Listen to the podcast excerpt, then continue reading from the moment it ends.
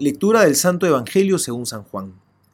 El primer día de la semana, María Magdalena fue corriendo a Simón Pedro y a donde estaba el otro discípulo a quien Jesús quería, y les dice, Se han llevado del sepulcro al Señor y no sabemos dónde lo han puesto.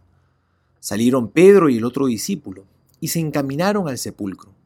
Corrían los dos juntos, pero el otro discípulo corrió por delante más rápido que Pedro y llegó primero al sepulcro. Se inclinó y vio las vendas en el suelo, pero no entró. Llega también Simón Pedro siguiéndole.